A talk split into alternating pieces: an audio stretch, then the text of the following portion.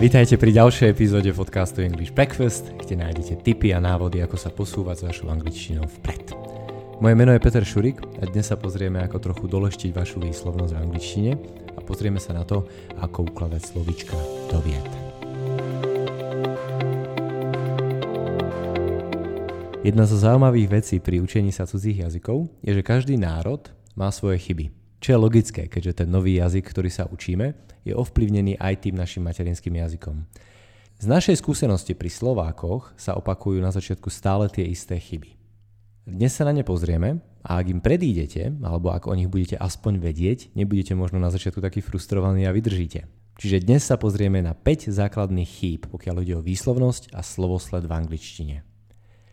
To, čo mám na učení výslovnosti rád, je, že je za A veľmi ľahká, keďže angličtina nie je až taká iná ako slovenčina. Druhú vec, ktorú mám na výslovnosti rád, je, že je to veľmi fyzický proces. To znamená, že vždy hovoríme o niečom, čo sa v ústach posúva alebo dotýka niečoho iného. Pri výslovnosti ten najčastejší problém býva so slovičkom thank you. A to je práve ten zvuk th.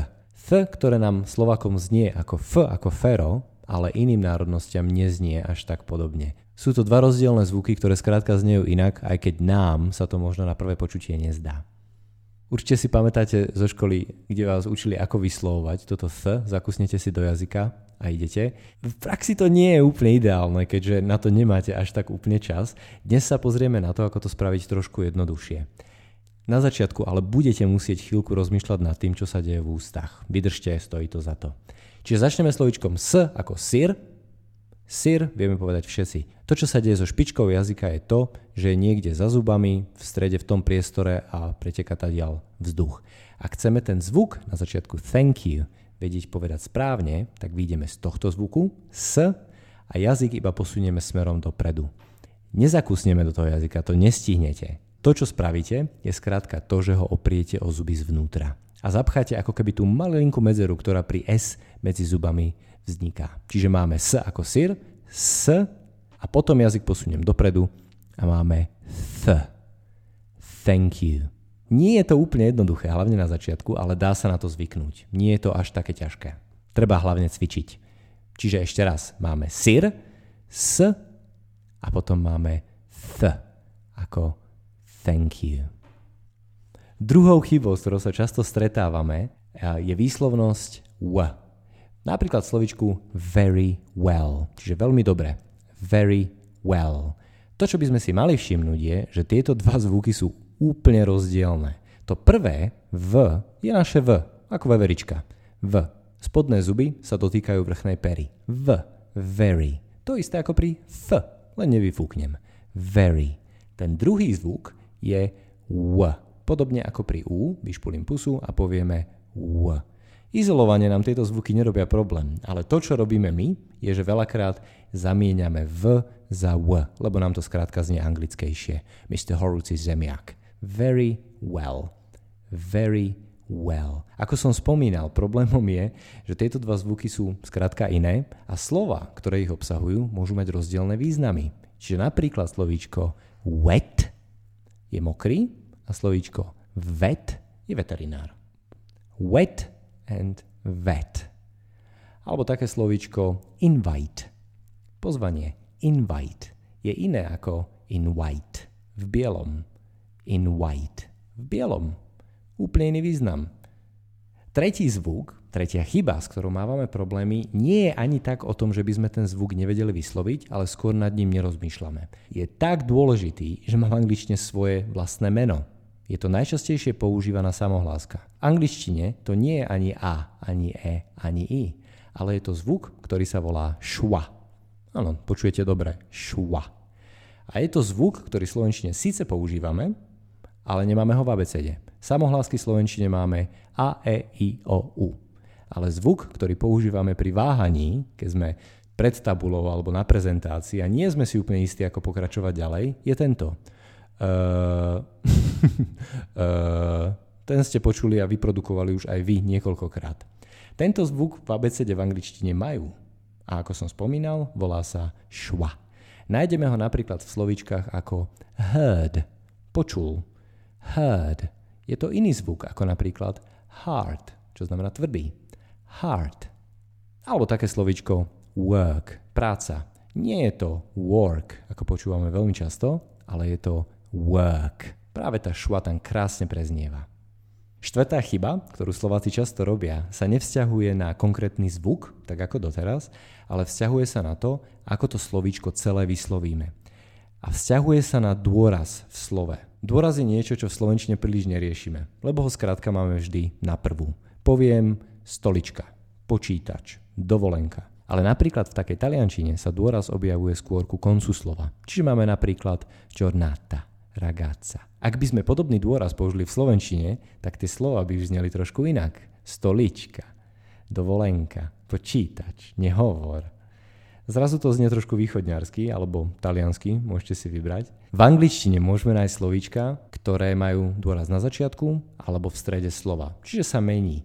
My sa s každým slovíčkom, ktoré sa naučíme, musíme učiť aj kde ten dôraz je.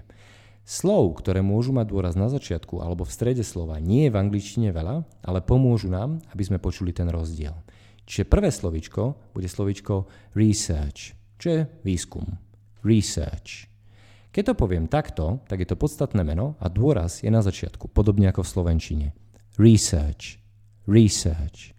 Čo ale môžem spraviť je, že ten dôraz posuniem smerom do stredu slova. A to, čo sa stane je, že výraznou sa stane hláska S research, research.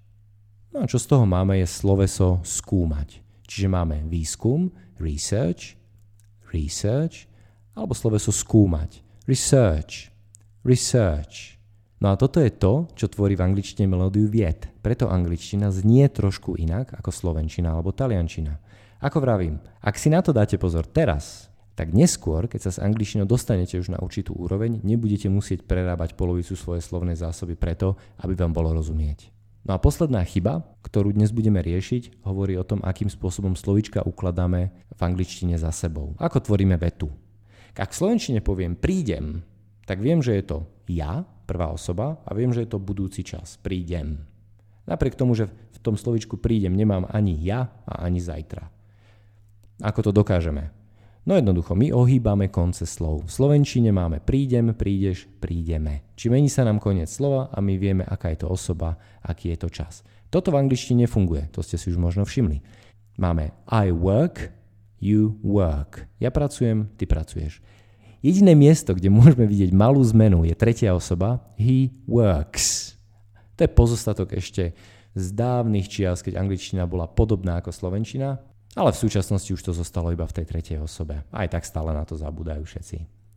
No a z tohto nám vyplýva, že pokiaľ v angličtine chceme vedieť, o čom sa vlastne hovorí, tak slovičko bude musieť byť vždy na tom istom mieste. To znamená, že slovosled je do veľkej miery fixný. Nehybeme s ním, čo je pre nás veľká výhoda, lebo sa naučíme jeden vzorec a máme pokoj. No a ten vzorec v angličtine je SVO. Subject, verb, object. Subject je ten, ktorý tú akciu tvorí. To znamená, ten, ktorý je pôvodca deja. Vo vete ja sa učím angličtinu, I learn English, som ja ten, ktorý tvorí tú akciu. I. Čiže S, subject. V, verb, sloveso, je tá akcia, o ktorú ide. To je to, čo sa deje v tej vete. I learn. Ja sa učím. No a object bude ten, ktorý tú akciu príjma. To je ten, ku ktorému tá akcia smeruje a v slovenčine je to samozrejme predmet. I learn English. Ja sa učím angličtinu. Angličtinu sa učím ja. Nie je veta, ktorá je po anglicky. A veľakrát narazíte na ľudí, ktorí skrátka nebudú chápať, o čom točíte. Čiže ešte raz, ak chceme, aby nám veta v angličtine dávala zmysel, musíme ísť podľa vzorca SVO. Kto robí, čo robí a komu. Čiže napríklad I learn English. I turn on the light. OK, to je všetko. To je 5 základných chýb. Ak si dáte na tieto pozor, pôjde vám to lepšie a je väčšia šanca, že pri angličtine vydržíte. Ak bolo niečo nejasné, alebo aj ak vám je všetko jasné, určite sa nás na toto pýtajte na hodinách. Veľmi radi o tom rozprávame. alebo nám píšte na podcast zavináčelkova.sk. Ďakujem a počujeme sa v ďalšej epizóde.